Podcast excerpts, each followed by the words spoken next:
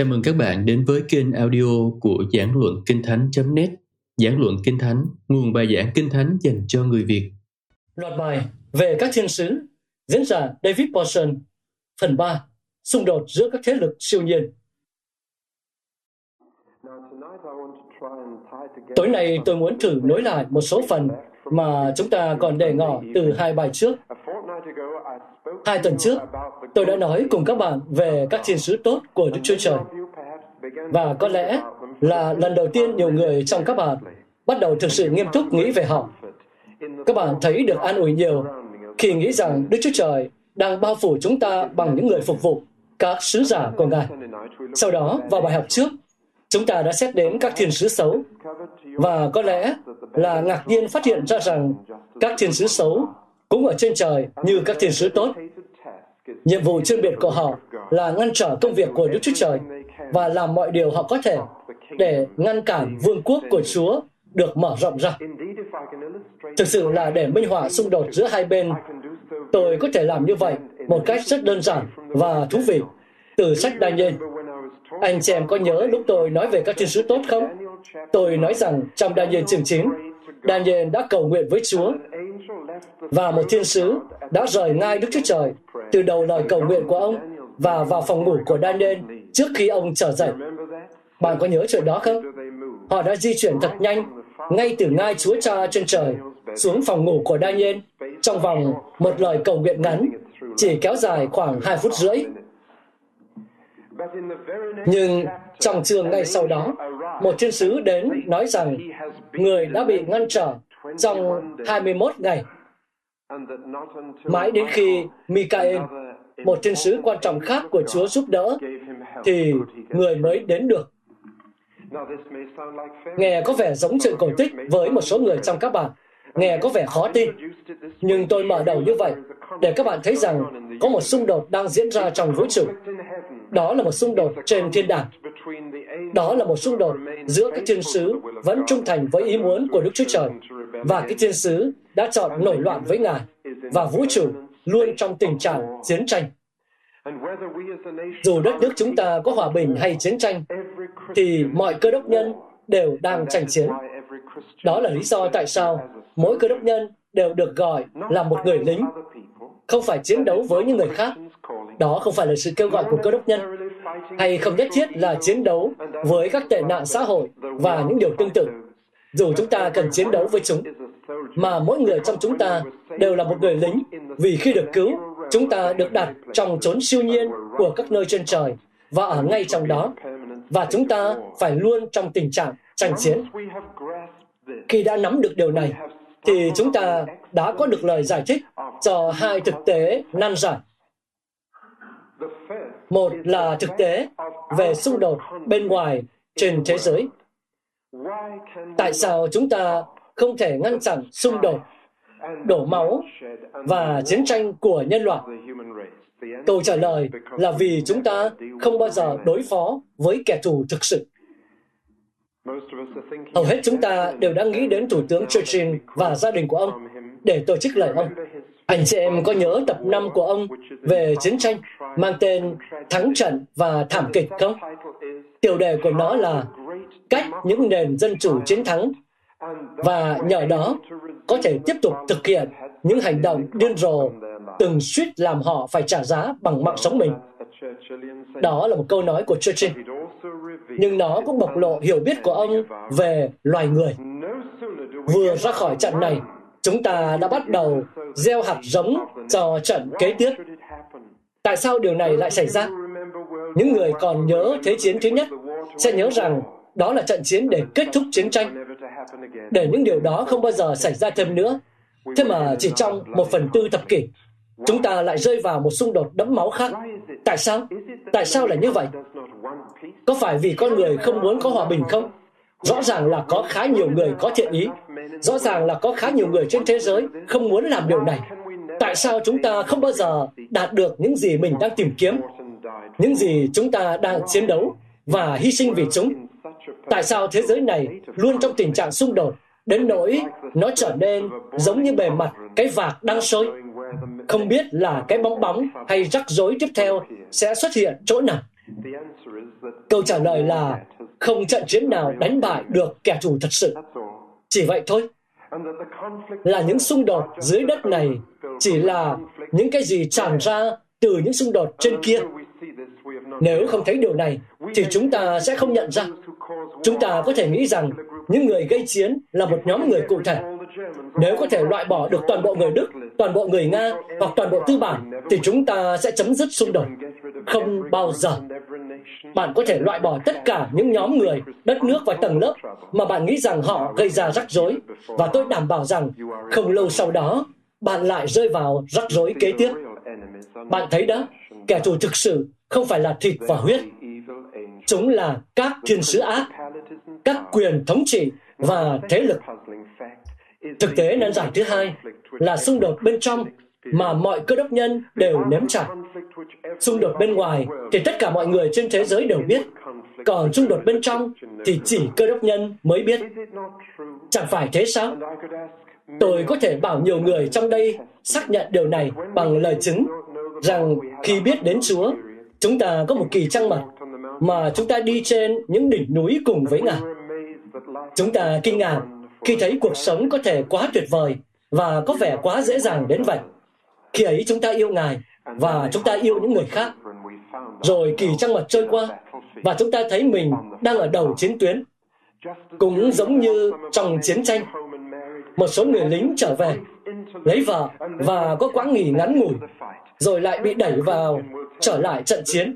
Mọi cơ đốc nhân đều sẽ bảo bạn rằng không lâu sau, anh ta lại ra tuyến đầu và chiến đấu hết mình để đứng vững. Tại sao? Một trong những câu kinh thánh tôi đã ghi lại để tối nay trích dẫn cho các bạn là câu đã được nhắc đến trước đó từ Roma chương 7. Tại sao tôi lại không làm điều thiện mình muốn? Không phải là vì thiếu lòng quyết tâm. Anh chị em cũng biết buổi lễ giao ước mà chúng ta đã tổ chức vào hai tuần trước và những lời lẽ tuyệt vời đó, ai trong chúng ta cũng muốn làm đúng như vậy. Chúng ta muốn làm theo ý muốn Chúa. Vậy tại sao chúng ta không thể? Vấn đề là gì? Các bạn sẽ không bao giờ nhận ra vấn đề nếu chưa nghĩ được rằng xung đột là ở trên kia và xung đột bên trong bạn chỉ là những gì tràn ra từ đó. Nói tóm lại, lý do khiến thế giới ở trong tình trạng như vậy, lý do khiến bạn như vậy là chúng ta đang ở trong lãnh thổ của ma quỷ. Chúng ta ở dưới quyền lực của hắn. Và thế giới này là vương quốc của hắn. Tối Chủ nhật tuần trước, nhóm thảo phượng năm người đã hát một bài rất hay. Ngài nắm cả thế giới trong tay. Nhưng tôi nghĩ bạn cần nhận ra rằng mình đang nói gì khi hát như vậy. Theo Kinh Thánh, sự thật về thế giới chúng ta là thế này. Điều này ra từ Tân Ước và được viết rất lâu sau ngày của Chúa chúng ta. Cả thế gian đều ở dưới quyền của ma quỷ, của kẻ ác. Không phải cả thế gian đều ở trong tay Ngài, mà là cả thế gian đều ở dưới quyền ma quỷ. Đó là lý do tại sao chúng ta lại thế này và tại sao chúng ta dường như chẳng bao giờ có thể đạt được những khao khát sâu thẳm trong tấm lòng mình. Hắn nắm cả thế giới trong tay. Đó là rắc rối của chúng ta. Vậy thì đâu là cách để thoát khỏi? Câu trả lời được tìm thấy trong lời cầu nguyện chung mà tối Chủ nhật tuần trước tôi đã sửa cho anh chị em. Xin đừng để chúng con bị cám dỗ, nhưng cứu chúng con khỏi kẻ ác, khỏi quỷ vương. Đó là điều Chúa chúng ta đã dạy các môn đồ bài cầu nguyện. Và mỗi khi cầu nguyện hoặc hát như vậy, chúng ta đang xin Chúa trên trời cứu chúng ta khỏi sức mạnh đang nắm giữ cả thế giới trong tay Hắn. Từ vương quốc mà chúng ta sinh ra đã là công dân của nó. Đức Chúa Trời cứu chúng ta như thế nào? Ngài đã làm gì với nó? Vâng, tôi muốn đưa bà đi dọc theo cả Kinh Thánh.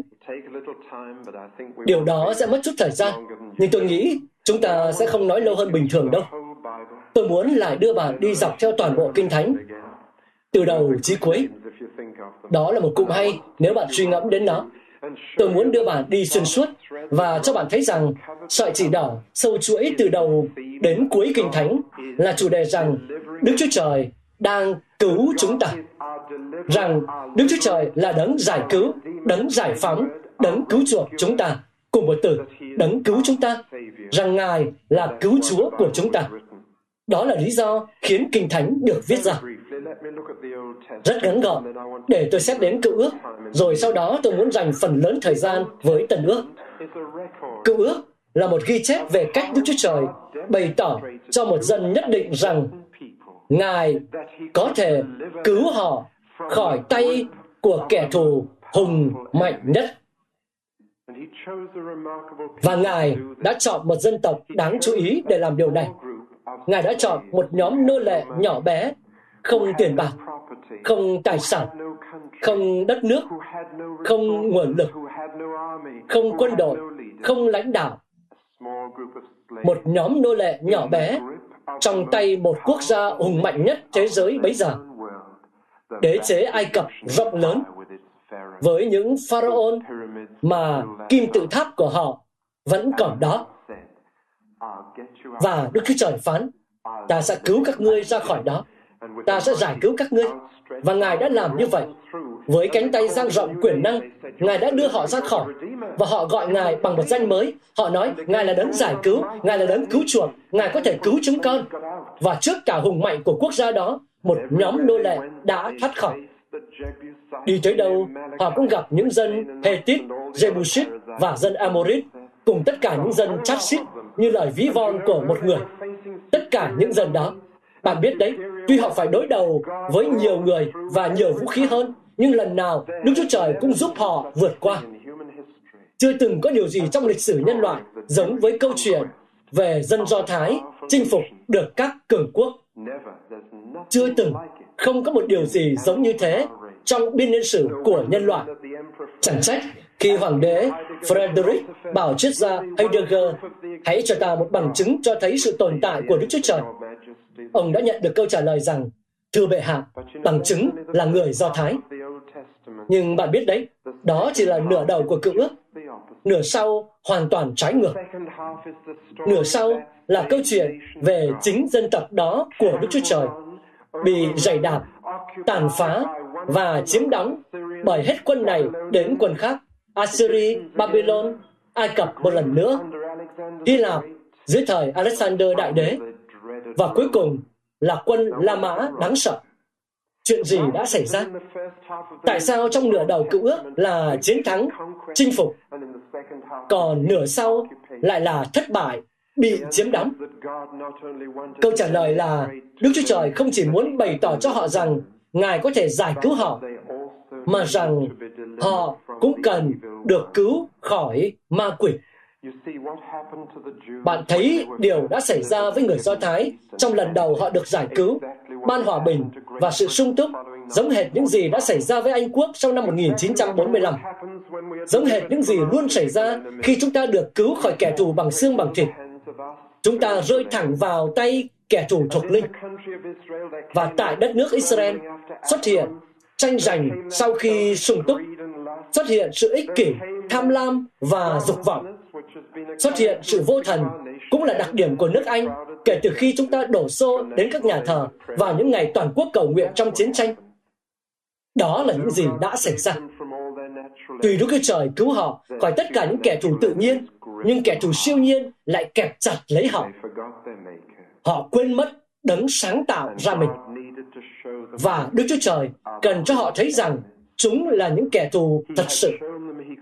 Ngài đã cho họ thấy rằng Ngài có thể giải cứu, nhưng giờ đây Ngài phán, ta sẽ giải cứu các con khỏi chúng. Và Ngài hứa với họ rằng, Ngài sẽ sai một đấng giải cứu đến với họ để làm như vậy. Từ đó trong tiếng Hebrew tất nhiên rồi, là Messiah và trong tiếng Hy Lạp là Christ. Nhưng Ngài cũng hứa sai đến cho họ một người sẽ giải cứu họ khỏi cả kẻ thù bên ngoài. Chúng ta đã có bối cảnh để chuyển sang Tân Ước. Anh chị em hình dung được đúng không? Một dân tộc bị quân La Mã chiếm đóng. Phần đa các bạn đều chưa từng sống trong một đất nước bị chiếm đóng. Tôi không nghĩ là bạn có thể hiểu cái cảm giác thấy những tên lính nước ngoài hành quân xuống đường cảm giác sợ gặp một tên lính cảm giác bị gõ cửa nhà người anh chúng ta chưa từng nếm trải điều này hầu hết là vậy nếu đã từng nếm trải thì bạn sẽ hiểu khao khát của người do thái là được giải phóng khỏi gót giày la mã và đó là khi chúa giêsu đã đến Ngài không làm như vậy. Và nếu bạn muốn biết tại sao người Do Thái lại từ chối đấng giải cứu chính dân mình, thì ấy là vì Ngài phán, ta muốn giải cứu các con khỏi kẻ thù trục linh. Nhưng họ nói, không cần đâu, chúng tôi muốn Ngài giải cứu chúng tôi khỏi kẻ thù bên ngoài cơ. Nhưng Ngài nói, không, đây là công việc của ta. Ta đã đến để giải phóng các con khỏi kẻ ác. Nhưng họ nói, chúng tôi không muốn cái đó. Chúng tôi muốn được giải phóng khỏi người La Mã. Khi nào Ngài sẽ bắt tay vào việc? Thế nên mới có thập tự giá. Nhưng bây giờ, tôi sẽ đưa bạn qua Tân ước và nói chỉ ba điều. Một số người có trí nhớ rất tốt sẽ nhớ ra điều gì đó khi tôi nói. Tôi muốn nói đến thất bại trong quá khứ của kẻ thù thuộc linh. Siêu nhiên là ma quỷ trong cuộc đời của Chúa Giêsu và sự chết của Ngài. Tôi muốn nói về thất bại hiện tại của chính những quyền lực siêu nhiên của ma quỷ trong đời sống chúng ta ngày nay. Và tôi muốn cho bạn biết, tôi có một tấm bảng đen ở dưới này để cố gắng cho bạn thấy rõ hơn những gì Đức Chúa Trời sẽ làm với chúng trong tương lai. Sau đó, chúng ta sẽ kết thúc. Hãy xét đến Chúa chúng ta. Bạn biết đấy, lần đầu Chúa Giêsu được nhắc đến trong Kinh Thánh là trong sáng thế ký chương 3, ở trang 3, ngay từ đầu. Khi Đức Chúa Trời phán với Satan rằng, ta sẽ làm cho mày và người nữ, dòng dõi mày và dòng dõi người nữ thù nghịch nhau. Người sẽ dày đạp đầu mày, còn mày sẽ cắn gót chân người. Đây là lời hứa của Đức Chúa Trời cho nhiều thế kỷ sau, rằng đến một ngày, ai đó sinh ra bởi một người nữ sẽ xử lý Satan. Không chỉ làm hắn tê liệt, mà còn giáng cho hắn một đòn chí mạng. Và trong hàng ngàn, hàng ngàn năm, lời hứa đó chưa được thực hiện cho tới một ngày. Một con trẻ được sinh ra tại Bethlehem. Tối nay tôi muốn hỏi bạn rằng, bạn đã hiểu ý nghĩa thật sự của Giáng sinh chưa? Nếu bạn đã từng hiểu Giáng sinh là gì, thì tôi sẽ đọc cho bạn nghe chỉ hai đoạn kinh thánh cho bạn biết ý nghĩa của Giáng sinh và yêu cầu bạn tự hỏi trong lòng rằng mình đã bao giờ nghĩ đến điều đó chưa? Nghe này, đoạn đầu tiên. Vì con cái thì cùng chung huyết nhục. Nên chính Đức Chúa Giêsu cũng mang lấy huyết nhục giống như họ để qua sự chết, Ngài tiêu diệt kẻ cầm quyền sự chết là ma quỷ và giải phóng mọi người vì sợ chết mà sống trong nô lệ suốt đời. Tại sao Chúa Giêsu lại sinh ra ở Bethlehem? Để tiêu diệt ma quỷ. Đó là lý do. Đó là mục đích chính khi Ngài đến và để giải phóng những người sợ chết. Đương nhiên là họ sợ chết rồi. Nếu là công dân của ma quỷ thì bạn buộc phải sợ điều đó. Thậm chí chỉ cần nghĩ đến ngụ ý của nó thôi. Ngày nay, tôi càng ngày càng gặp nhiều người sợ chết, nhiều hơn số người tôi gặp trong chức vụ trước đây. Và Đấng Christ được sinh ra tại Bethlehem để giải cứu họ. Đây là lý do khác để con Đức Chúa Trời xuất hiện, để hủy phá công việc của ma quỷ. Đó có phải là lý do tại sao Giáng sinh lại xảy ra không? Để Ngài có thể hủy phá các ác linh và tước bỏ quyền lực của chúng khỏi thế gian này. Đúng, lý do là vậy. Và ngày nay có rất rất ít người hiểu điều đó.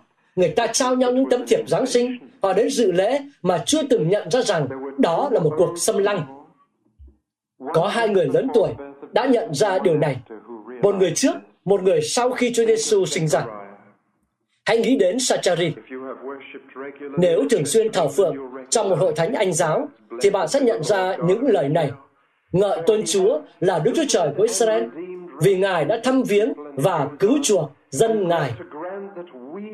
Ngài cứu chúng ta khỏi các kẻ thù. Để làm gì? Tận hưởng hòa bình và sung túc ư? Không. Phục vụ Ngài trong sự thánh khiết và công chính chọn đời mình. Người kia là một ông lão tên Simeon. Khi thấy con trẻ đó, ông nói, Lạy Chúa, bây giờ xin Chúa cho đầy tớ Chúa qua đời bình an, theo như lời Ngài. Vì mắt con đã thấy sự cứu rỗi của Ngài trong một con trẻ. Đó là sự ra đời của Ngài. Vâng, chúng ta phải đi nhanh. Việc Ngài bị cám dỗ.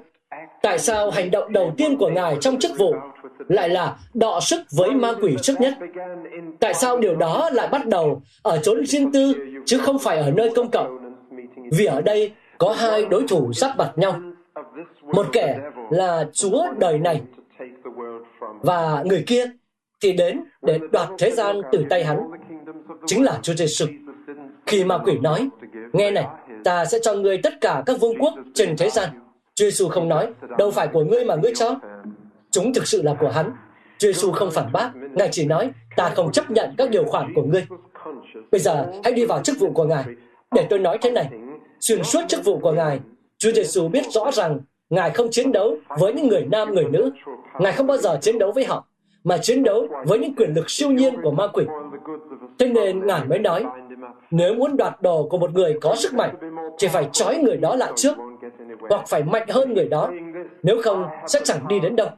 Ngài đang nói thế này, ta có quyền năng để tước đoạt của Satan.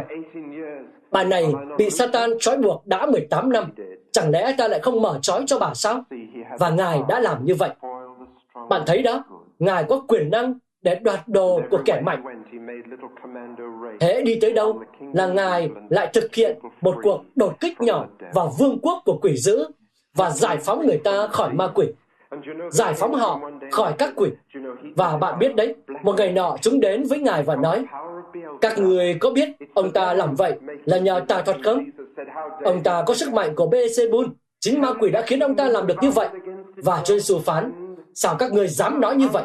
Một vương quốc tự chia sẻ có đứng vững được không? Một gia đình lục đục nội bộ có đứng vững được không? Không, tất nhiên là không rồi.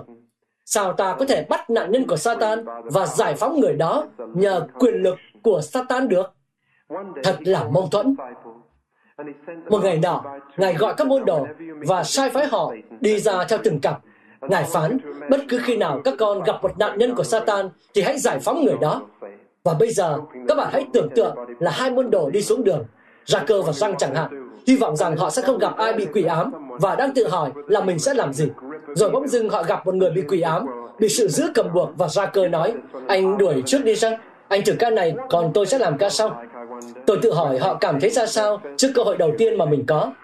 Tôi biết cảm giác của họ vào lần hai, nhưng vào lần đầu, hẳn là họ đã nói, Ôi, chúng ta phải làm gì đây?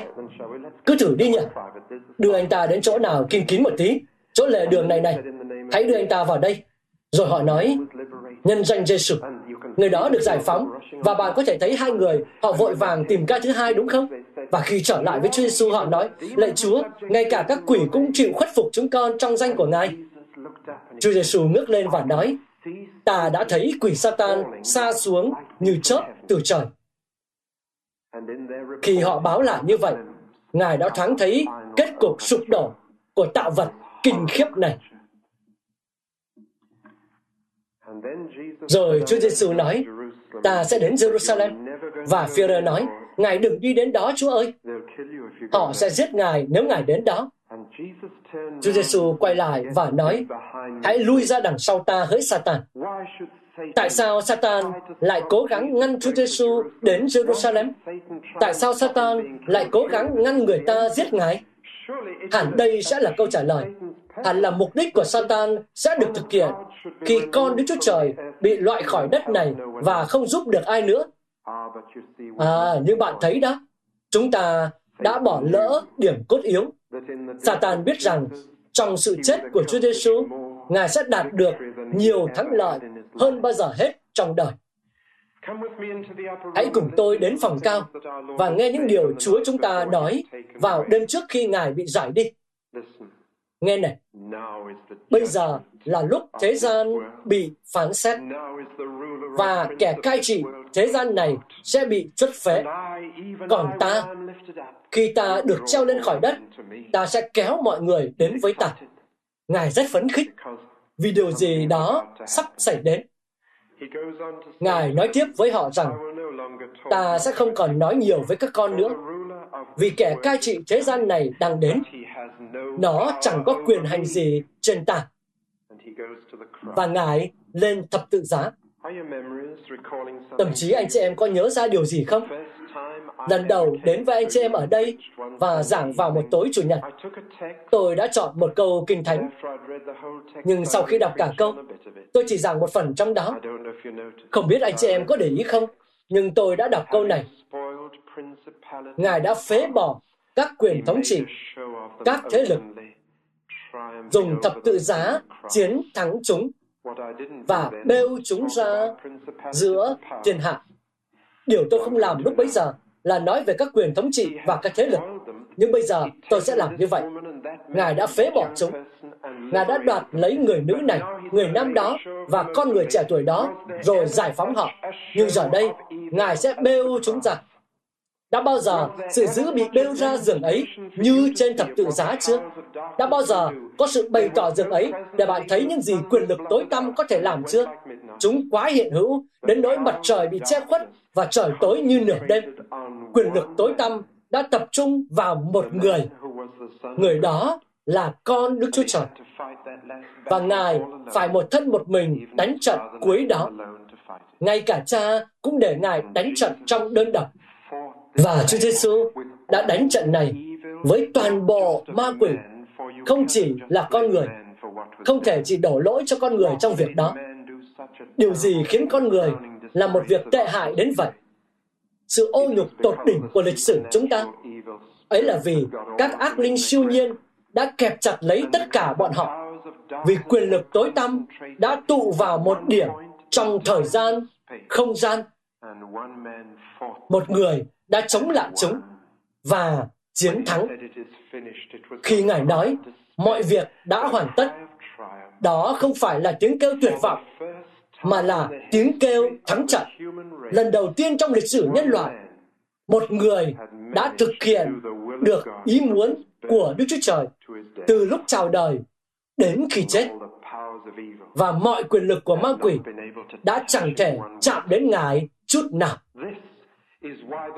Đây là lý do tại sao thập tự giá đã phá tan quyền lực tối tăm, phế bỏ chúng, tước quyền của chúng. Vì đó là từ được dùng trong Colosse chương 2 câu 15 mà tôi đã đọc. Như Chúa Giêsu bị lột trần ra cho mọi người thấy, các ác linh của vũ trụ cũng bị lột trần cho bạn thấy. Như bức màn của đền thờ bị xé ra làm đôi, và nơi ngự của Đức Chúa Trời được mở ra để con người nhìn vào bức màn che mắt con người khiến họ không nhìn thấy được điều ác đã bị xé toạc bởi thập tự giá. Đó là lý do tại sao sự phục sinh lại thích hợp đến vậy. Từ hầm mộ, Ngài đã sống lại với chiến thắng oai hùng trước kẻ thù mình. Ngài sống lại, chiến thắng địa hạt của bóng tối, và Ngài sống đời đời cùng các thánh đồ để trị vì. Hallelujah! Đấng Christ đã sống lại, và sự thăng thiên của Ngài quá ư là thích hợp. Tại sao? Vì Kinh Thánh nói với chúng ta rằng Đức Chúa Trời không chỉ khiến Ngài sống lại từ cõi chết, mà còn để Ngài ngồi bên phải Đức Chúa Trời, vượt xa mọi quyền thống trị và mọi thế lực, mọi thiên sứ ác, ma quỷ và các quỷ sứ của Hắn. Giờ đây, Ngài đã vượt trên chúng. Ngài đã chiến đấu với chúng ở dưới này và chiến thắng. Giờ đây, Ngài vượt trên tất cả bọn chúng. Bây giờ, tôi sẽ nói nhanh đến chiến thắng hiện tại mà bạn có thể có nếu điều tôi nói là đúng, thì bạn có thể chứng minh nó bằng một phép thử đơn giản. Lần tới, khi bạn giáp mặt với ma quỷ, hãy kháng cự hắn trong danh của Đấng Christ. Đấng đã chết trên thập tự giá và bạn biết điều gì sẽ xảy ra. Hắn sẽ bỏ chạy. Hắn sẽ bỏ chạy. Hắn sẽ không dám ở lại. Hãy nghe ra cơ chương 4 câu 7. Hãy kháng cự ma quỷ thì nó sẽ chạy trốn khỏi anh em. Chạy trốn. Hãy chứng minh rằng giờ đây đã có một người ở trên chúng. Đấng có thể ban cho bạn sức mạnh để làm như vậy. Chúng ta đã hát trong bài cuối rằng, ngài đã đưa bản chất con người lên trên chúng. Cho nên bạn có thể chiến thắng. Hết lần này đến lần khác, điều này xuất hiện trong kinh thánh. Hãy nghe một số câu. Roma chương 16 câu 20 Phaolô nói Đức Chúa Trời bình an sẽ sớm giày đạp Satan dưới chân anh em. Một câu khác, rằng nói, hỡi các bạn trẻ, tôi viết cho các bạn vì các bạn đã chiến thắng ma quỷ. Anh chị em làm vậy bằng cách nào? Rằng tiếp tục nói rằng, ai sinh bởi Đức Chúa Trời thì Đấng Christ gìn giữ người ấy vì ma quỷ không đụng đến người ấy được. không đụng đến người ấy được. Chúng ta cũng có thể giao người ta cho Satan, cũng như cứu họ khỏi Satan. Nhưng tối nay, tôi sẽ không nói đến điều đó. Tôi chỉ nói thế này. Tối nay, khi bạn nói rằng, đừng để chúng con bị cám dỗ, bạn có biết mình đã cầu nguyện cho điều gì không? Có một lời hứa trong Kinh Thánh rằng những người trông đợi Chúa sẽ biết điều này, rằng Ngài sẽ không bao giờ để quỷ sứ hoặc ma quỷ cám dỗ họ quá sức chịu đựng của họ, mà luôn cho họ lối thoát. Nên không một phút nào trong đời này bạn phải ở dưới quyền kiểm soát của ác quyền trong vũ trụ. Không một lần nào. Cho nên bạn mới cầu nguyện rằng, xin cho chúng con đồ ăn đủ ngày. Bạn cần điều đó mỗi ngày. Xin cha tha tội cho chúng con. Bạn cần điều đó mỗi ngày. Nhưng bạn còn nói tiếp một nhu cầu hàng ngày nữa. Xin đừng để chúng con bị cám dỗ, nhưng cứu chúng con khỏi quỷ dữ và bạn sẽ biết điều đó. Cuối cùng, Kinh Thánh nói rằng, chúng ta biết mình thuộc về Đức Chúa Trời, còn cả thế gian đều ở dưới quyền của ma quỷ. Liệu thế giới cứ mãi thế chăng? Có phải cơ đốc nhân là những người duy nhất từng biết đến quyền năng của Chúa trên sự giữ? Hay còn điều gì đó hơn thế? Còn đấy, và trong vài phút cuối, tôi muốn cho bạn biết điều Đức Chúa Trời sẽ làm với các thiên sứ ác. Tất cả đều có trong Kinh Thánh. Cuối cùng thì mọi thứ đều ở trong tay của Đức Chúa Trời. Nên chúng ta có thể hát rằng Ngài nắm cả thế giới trong tay. Đức Chúa Trời biết Ngài sẽ làm gì với chúng. Ngài có một kế hoạch và Ngài đã bày tỏ nó. Điều đó bao gồm bốn bước, bốn điều Ngài sẽ làm với các thiên sứ ác. Tôi không biết phải cho anh chị em xem tấm bảng này vào đầu hay cuối, nhưng để tôi cho anh chị em hai đoạn kinh thánh để đọc khi về nhà.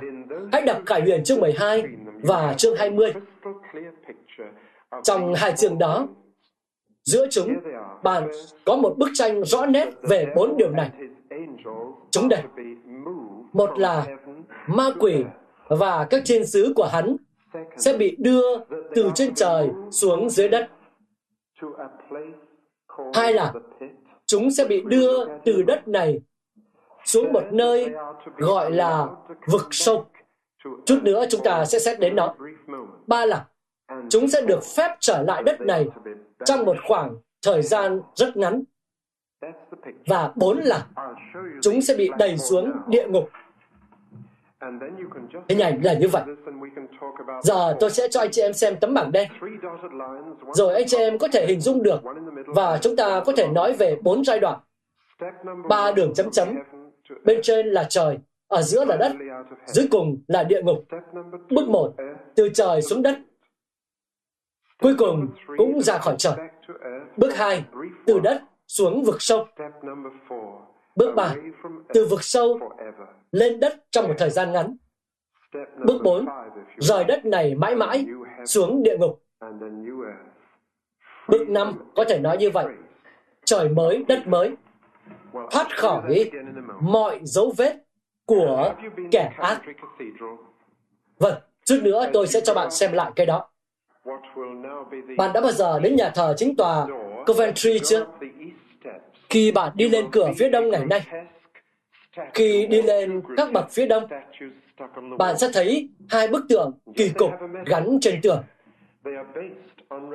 Thế nhưng chúng có một thông điệp. Chúng dựa trên Khải huyền chương 12.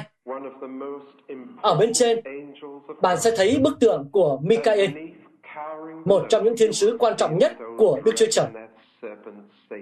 Phía dưới, rúng gió ở dưới, bạn sẽ thấy con rồng xưa, con rắn là chính Satan.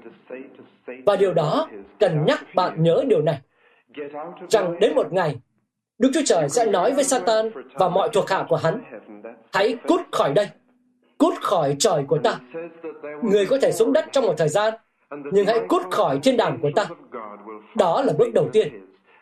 Và Kinh Thánh chép rằng sẽ có chiến tranh trên thiên đàng rằng Michael và các thiên sứ của Đức Chúa Trời sẽ chống lại Satan và thuộc hạ của nó. Chúng sẽ bị đuổi xuống đất. Chúng sẽ tức giận và bực dọc khi biết rằng các ngày của chúng có hạn và đã được ấn định. đến nỗi chúng sẽ đổ xuống thế gian này mọi sự gian ác khôn tả. Khi thế gian đầy dẫy sự gian ác, nó sẽ ở trong tình trạng tệ hại. Và nếu Đức Chúa Trời không rút ngắn những ngày đó, thì chẳng ai được cứu. Bước tiếp theo là đuổi ma quỷ khỏi đất này. Đến một ngày, trái đất sẽ không còn chiến tranh nữa. Đến một ngày, Đức Chúa Trời sẽ bày tỏ cho thế giới chúng ta đây rằng có thể có hòa bình. Khi mọi thứ đều dưới quyền kiểm soát của Ngài.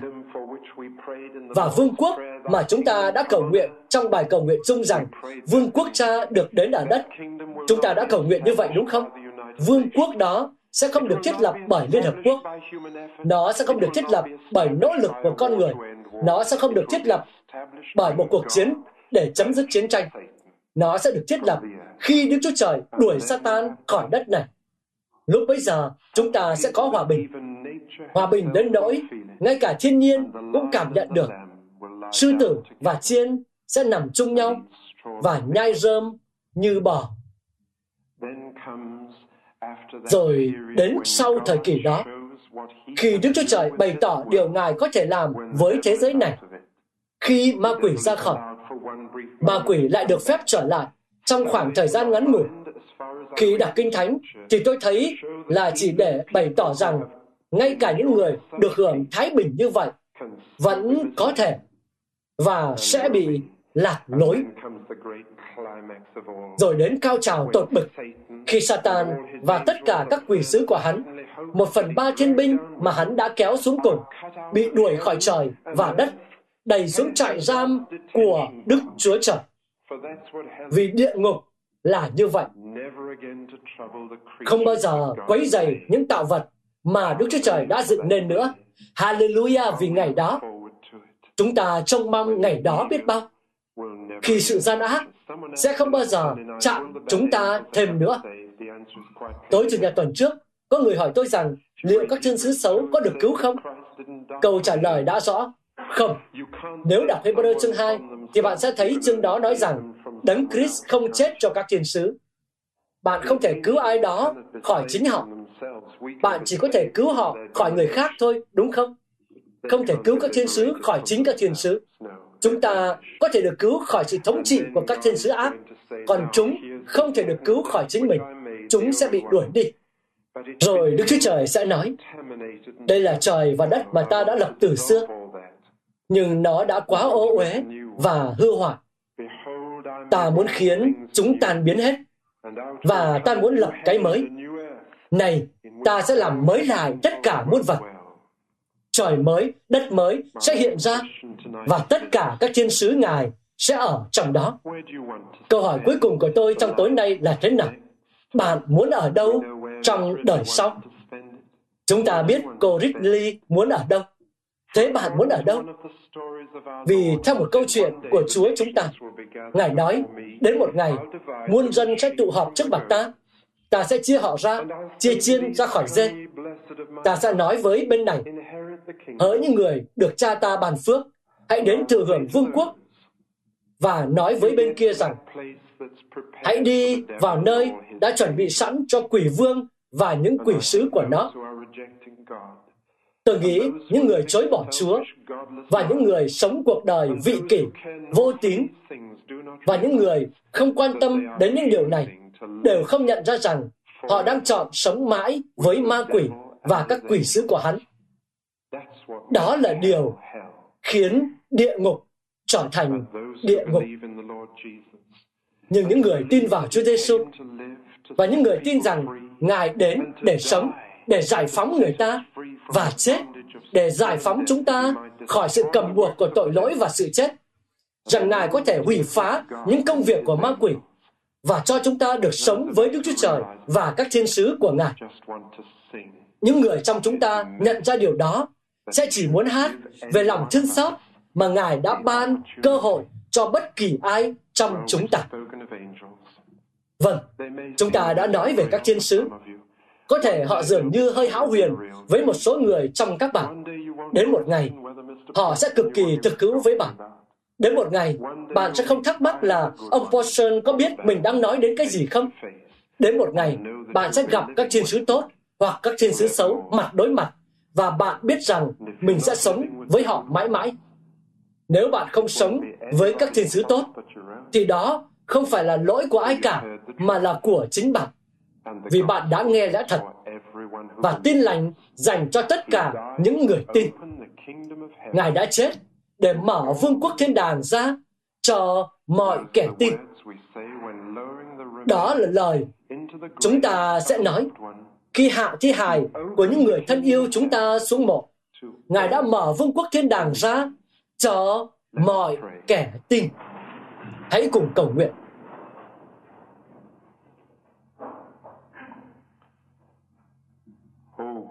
Ôi lệnh Đức Chúa Trời, nguyện vương quốc của Ngài được đến và ý Ngài được nên ở đất cũng như ở trời. Chúng con ca tụng Ngài vì Ngài đã bày tỏ mục đích cứu rỗi quyền năng trong lời Ngài.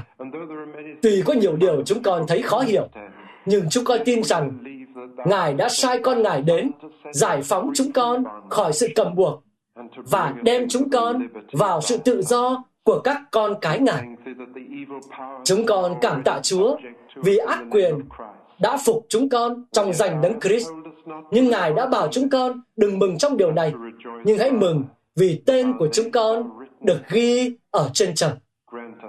Xin cho chúng con nhớ những điều này, để chúng con có thể vui mừng trong chúng.